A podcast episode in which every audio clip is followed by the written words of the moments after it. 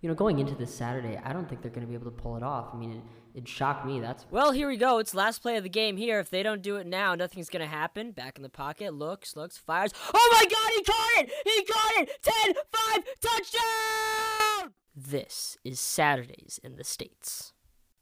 Hello, everybody, and welcome to another episode of Saturdays in the States. I'm your host, Andrew Parker, and a lot happened. We learned a lot about how the season could uh, shape out. Um, a lot of moving pieces, a lot of pieces kind of starting to set in, uh, set their uh, place. Um, I want to get right into it. Obviously, the big story is Tua is out. Obviously, um, Tua having a really bad uh, hip injury. Hopefully, he's going to be okay. I'm sure that the surgery uh, will go fine for him and have a, a healthy recovery. With that being said, if I am an Alabama fan, I am scared and I am worried as ever because without Tua, this team struggles. And they do. One of the stat lines that nobody, it was only reported once at the entire Saturday, but it's a stat line that needs to be given attention. And it was that after Tua was out, the offense only uh, put together three points three points. And this is worrisome because Tua has been out before, and they've brought that backup quarterback back in back when they faced Tennessee, and he did flawless. He did really good for being, you know, being put into the game, not expecting to start, given the situation, and he did really well. The team pulled together, did really well that is worrisome knowing that it's not like this is the first time this has happened. That backup quarterback at Alabama has had to step up when Tua was injured last time, and he did a much better job. And the fact that they were only able to put together three points is worrisome. Now, they scheduling and and their way of doing it worked out in their favor because they're going to pay a team to to kind of practice against and beat them pretty badly before they face Auburn. But here's the deal, folks: with Tua out, this team is completely different. It is not the same, and they will probably lose at Auburn. I'm calling it here, folks. I'm pretty sure, almost positive, that Auburn's going to come into that game smelling blood. They are aware that Alabama is wounded and that, you know, they see how this could play out. So I'm expecting Alabama to get a second loss uh, in the next coming weeks uh, against Auburn in the Iron Bowl. Um, and that's going to be interesting. That's going to be the first time that in the existence of the college football playoff that Alabama is not in the college football playoff. That is going to be huge. Um, it's going to be even more interesting to see who they might end up facing. And again, this is all just predictions. Who knows? They could win these next two games, be fine, make it to the playoff. It'd be astounding. They definitely earn a lot of respect, but I would say that is the stat line that if I'm an Alabama fan would worry me a lot would be the fact that after our star quarterback comes out and our backup, who has been in that position before, that offense was only able to put together three points. Three points, folks. That is worrisome. Now, on the opposite side, Georgia won and clinched their spot in the SEC title game. Okay, and and and here's the deal. Um, I, am calling it. I mean, I, I can see Georgia. Um, I can see Georgia doing really well. Um, if they do face LSU, though, it, here's how I see it playing out if Georgia makes it to the to when Georgia if Georgia faces LSU in the SEC title game and Georgia loses, that takes out um, Georgia's um, hopes of being in the college football playoff, and it puts in LSU and it only puts in one SEC team because they aren't going to put a two-loss Bama team in there. They're not going to put a two-loss Georgia team in there. They will put in an undefeated LSU though, a very talented undefeated LSU team, I might add. But that's how it is. And that was one of the things I predicted. That is, out of all the predictions I made at the beginning of the of the season, some haven't gone well, some are to be uh, determined. The one thing that I said was um, Clemson or Alabama will not go undefeated, and I also uh, said that LSU or Georgia will beat Alabama. LSU already beat Alabama, so there we are, folks. So by and large, though, that is a big a big seismic shift because the SEC is a very powerful conference in this entire thing, folks. We can't underestimate that. Whether you like it or not, we have to acknowledge the dominance and acceptance and um, talent that is the SEC with that conference, where there is um, caliber performers at every position at every program. Now. With that being said, though, I, I want to reiterate what I said moments ago where um, if Georgia loses, if Georgia loses, only one SEC team will get into the college football playoff. They're going to put LSU in there because Alabama if they lose to Auburn, Alabama will not get in the playoff. No chance. They will not put in a two loss Georgia team. They will not. Now, if Georgia wins, if Georgia wins and beats LSU, then you can make the argument for two SEC teams in there. You can make that argument. And they've done it before. They aren't afraid to do it again. Um, but with that being said, that is that is what I can predict happening down the road. So, that. speaking of getting beat, Minnesota, you didn't pass your second test. You lost at Kinnick to Iowa. Now, here's the deal. We here's how I view Minnesota. They've earned our respect. They played lights out against Penn State. They did. They earned that win. That was the win that really solidified their respect in this season that they're having. They went into Iowa undefeated because Minnesota hasn't done this in over like a hundred years. Like it's they haven't done this. We've never seen this out of Minnesota. So even though they were undefeated, even though PJ Fleck putting them on this meteoric rise, they were still not favored because we do not know what to think of Minnesota. And especially um, going into Kinnick. Because it's publicized hoax, we all know it. Late November game, undefeated top 10 opponents that go into Kinnick can't pull it off. And the reason why is because it is hard to be good. And being good is not a sometimes thing. If you want to be undefeated, you can't just, you know, I think a stat line when he faced Penn State was he completed like 28 of 30 passes. Like their quarterback, when they faced Penn State for Minnesota, was lights out. He could not miss a receiver, even if he threw it the opposite direction. Like he was he played amazing. And here's the thing that Minnesota just learned was that if you want to go undefeated, if you want to be in the college football playoff, you have to do those good habits routinely day in and day out. Winning is not a sometimes thing, it is an everyday all the times thing. You can't take any plays off, you can't take any games off. Especially I mean, and that's let's I mean, they faced a really good Penn State team at home, but they played really well. The true test of a team, and I've said this in the episodes past, is can you win on the road? Can you win on the road? The best teams that can go undefeated, that can consistently win and win titles, win big games on the road in hostile environments. And Kinnick Stadium is as hostile as they come. You have the pink locker room, sold out crowd, fans are literally two feet away from you can pr- practically hear what's going on in the huddle on the sidelines. I mean, that is not an easy place to play, folks. And if you want to be a good team, and if you want to go undefeated, that is one place that you have to do it, and Minnesota failed. They failed that test. Now, with that being said, they're having a great season. We cannot underestimate that. Minnesota is still going 9 and 1. But this um, shines a light on their faults. And I guarantee you that Wisconsin is going to be eating up that film, and there and Coach and Paul Chryst is going to be getting on his staff for getting all those clips ready of how Iowa exposed Minnesota because there were. I mean, say it how you will, Iowa beat Minnesota, and Iowa finally got that um, win against a ranked team that they have not had. All three of their losses have come against ranked teams, and they finally pulled it off. But that you they lost Minnesota failed their second challenge which was go on the road win a big boy game and and prove your legitimacy. So with that being said they have one final um push and that is against Wisconsin.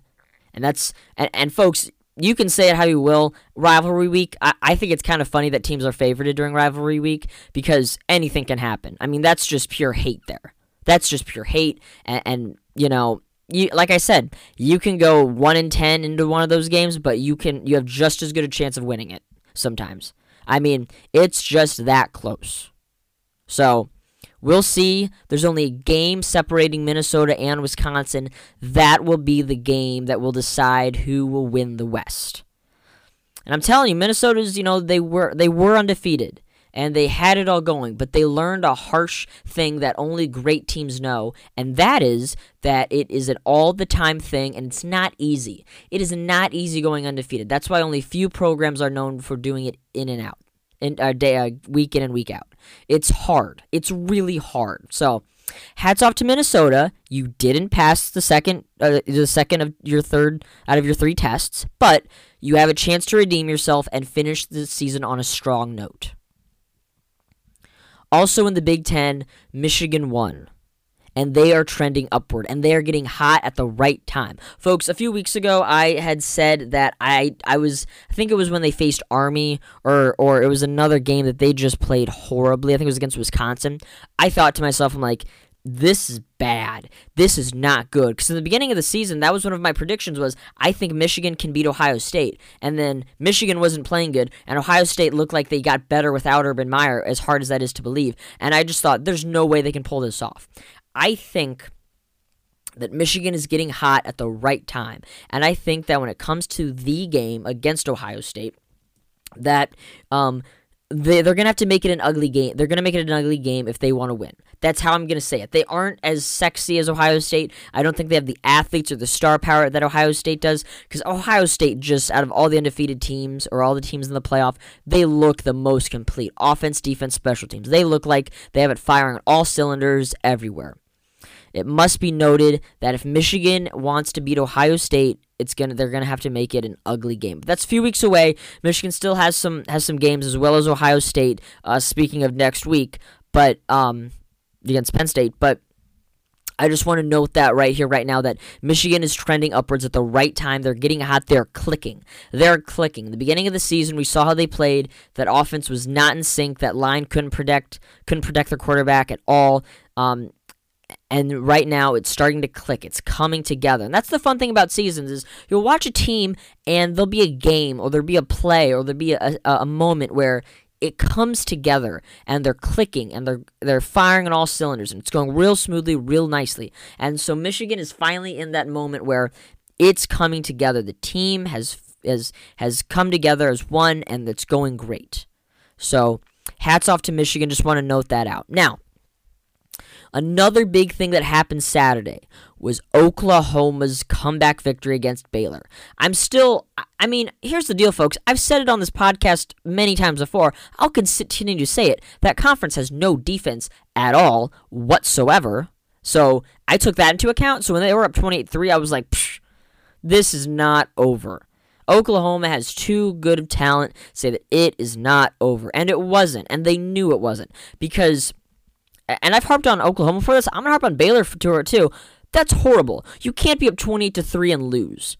But I guess that's just how they do it in the Big 12. I just I don't get it. That's why if I'm if I'm on that committee and there's a team in the Big 12 that is in position to be in the playoff, I'd put them at 4 and no higher than that until they they prove their legitimacy on the defensive side of the ball. That's why Oklahoma has never won a playoff game because they face teams that have defenses. They think that you they think that they can take that shootout mentality from the Big 12 and do it against the Big 10 and do it against the SEC and they can't. There was one time that I called the game that I, I, predicted the outcome and I predicted exactly how it was going to happen. I was at my friend's house and we're watching the Oklahoma Georgia game in the Rose Bowl. And right before the game, my friends asked, Hey, so what do you think? How do you think it's going to go down? How do you think Oklahoma, because he's an Oklahoma fan, he says, How do you think Oklahoma can pull this off? I didn't know much. All I told him was this I said, if I were you, I would just be a little bit worried about your defense because it's not a strong suit within your conference, and Georgia can't expose that. And sure enough, at the end of the Rose Bowl, what happened? It was Sony Michel coming around the corner with the handoff, running through the non existent defense of Oklahoma and sending them to the national championship. I knew it. That is why, when it comes to those big time games in the Big 12 and a team is up significantly, I don't respect the lead. I don't respect the lead at all. Now, Baylor Baylor showed all the work that they had put in, all the progress that is made since the horrible atrocities um, that Art Briles had going on at that program. It showed that he has put in the work and he's completely turned that program around. I'm not taking away that all uh, that at all. I have tons of respect for Baylor and what they have done. Still think they're going to make a New Year's Six bowl game. They're they're doing a tremendous job. I just want to note, folks, that when I talk about the defense of the Big 12, I don't just hit on Oklahoma because they're the best. I hit on everybody in that conference. Nobody in that conference has defense at all. And it's just maddening. It really is. If you go back and you watch some of those scoring plays, the tackling, it's just like they don't even, the defensive players don't even practice. It's just frustrating. But by and large, I also want to say hats off to Jalen Hurts for leading that comeback. Because when he was down 28 to 3, the one, he didn't show any signs of being rattled. That's the one thing that I love about Jalen Hurts' competitive spirit is he is a competitor and he never loses focus of the of the task at hand. When he was down 28 to 3, I believe it was one thing where he threw an interception or he fumbled the ball. He went to the sideline, took off his helmet, and just started talking with the coaches and had a very straight look on his face. He did not seem rattled whatsoever. If anything, if you didn't even know the score and you saw what he did there, you would have thought it was a tie game. You really would have. And that was the turnover that I think led to to them going down 28 to 3. He is such a fierce competitor and I love that about him. I really do. So I want to note that also is that Jalen Hurts led out led back an, an incredible comeback. It really showed the grit that he has with that team, and uh, it was it was something to watch, given given the circumstances of uh, of the defense. Now, there's one thing that I want to note note here. Okay, the Pac 12 has had a really big season because they are fighting for relevance in the college football spectrum, folks, okay? It's hard because they play on the West Coast and they're three hours behind everybody else. So by the time they all start playing their primetime games with their teams, everybody out east is going to bed. No one's going to stay up till 10:30 to watch a kickoff uh, of two Pac-12 teams. Especially people in the Midwest aren't going to stay up till 9:30 for the kickoff of a game. So it's hard. They can't help that. I'd say the only way they can do it is if they have all of their games early in the day so that everybody else can view them. That's the only thing and not have a single night game. But you can't do that to players. That's something that's attractive, is playing nighttime games. But with that being said, folks, we have to acknowledge that the Pac 12 could get two teams in the college football playoff. They're guaranteed at least one. They have the, the potential to get at least one, maybe two. And here's what I'm talking about. Okay? We got to acknowledge Utah. Utah's been doing a great job. They're undefeated. Like, okay, they're not undefeated. Sorry, they have that one loss, but they are doing a phenomenal job, and I feel like no one is giving them any credit. First week, they win 30 to 12 against BYU. Then they face Anna, Northern Illinois, 35-17. Shut out a, a, a really uh, useless team by 31 to nothing. They do lose to USC by a touchdown. They beat Washington State 38 to 13. Uh, at Oregon State, beat them 52 to 7. Beat uh, Arizona State 21 to 3 and then shut out Cal 35 to 0. But the big win that showed that Utah is legitimate and can fight with everyone else is their win against Washington. People Washington with with their with coach Petersen has been the Pac-12 team of recent years. It just has. He's a great coach, has Washington right where they wanted him, came there to do what he did. They beat them 33 to 28, and I think that was them getting over the hump and getting um, on rhythm to continue to, to, to really start trending upward, folks.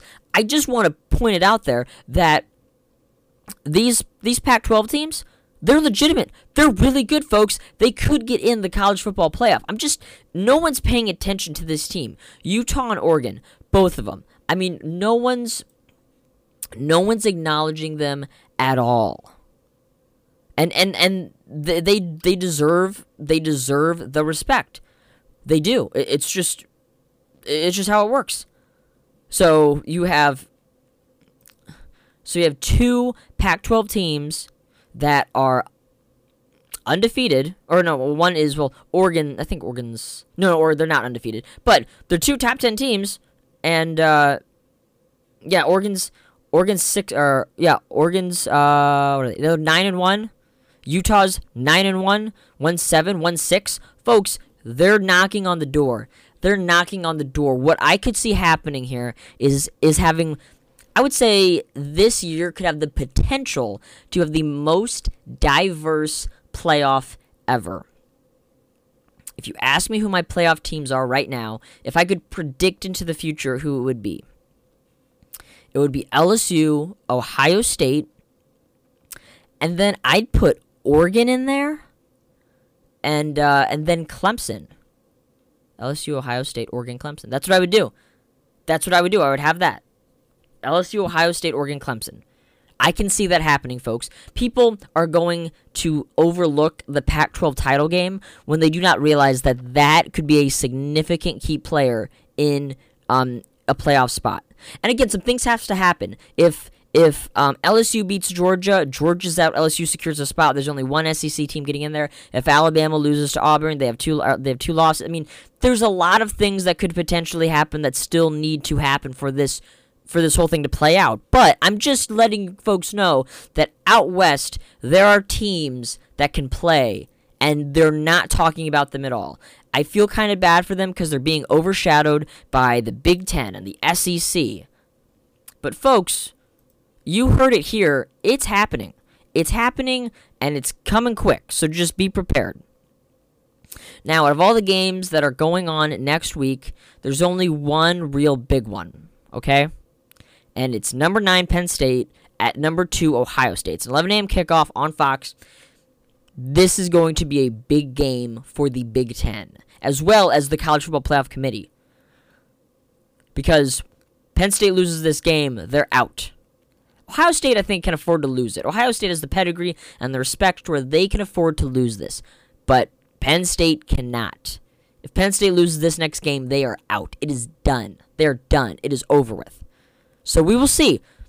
Uh, you know, I mean, there's some other games across the board, but there's none that has a lot of significance as um, Penn State or Ohio State.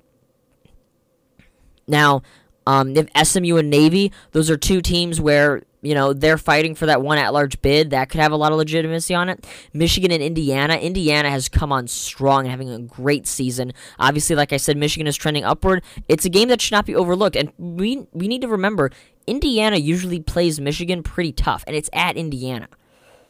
So with a good team at Indiana, they could fill Memorial Stadium, make it hard on the visiting Michigan team. We'll see. It's going to be something interesting to watch, folks. Just throwing it out there. You have Oregon at Arizona State again. Oregon is having one hell of a season. Arizona State is doing really great. It's going to be the uh, primetime game on ABC, folks. Um, just, you know, those are probably the games that I would say to watch out for. But, I mean, I can't stress that enough about um, about out west and those and that Oregon and Utah those squads. I mean, it's no one pays attention to them, but it's it's there and it's real and it's happening. But other than that, um, anyway, that's that's all I have for this week. It's been awesome.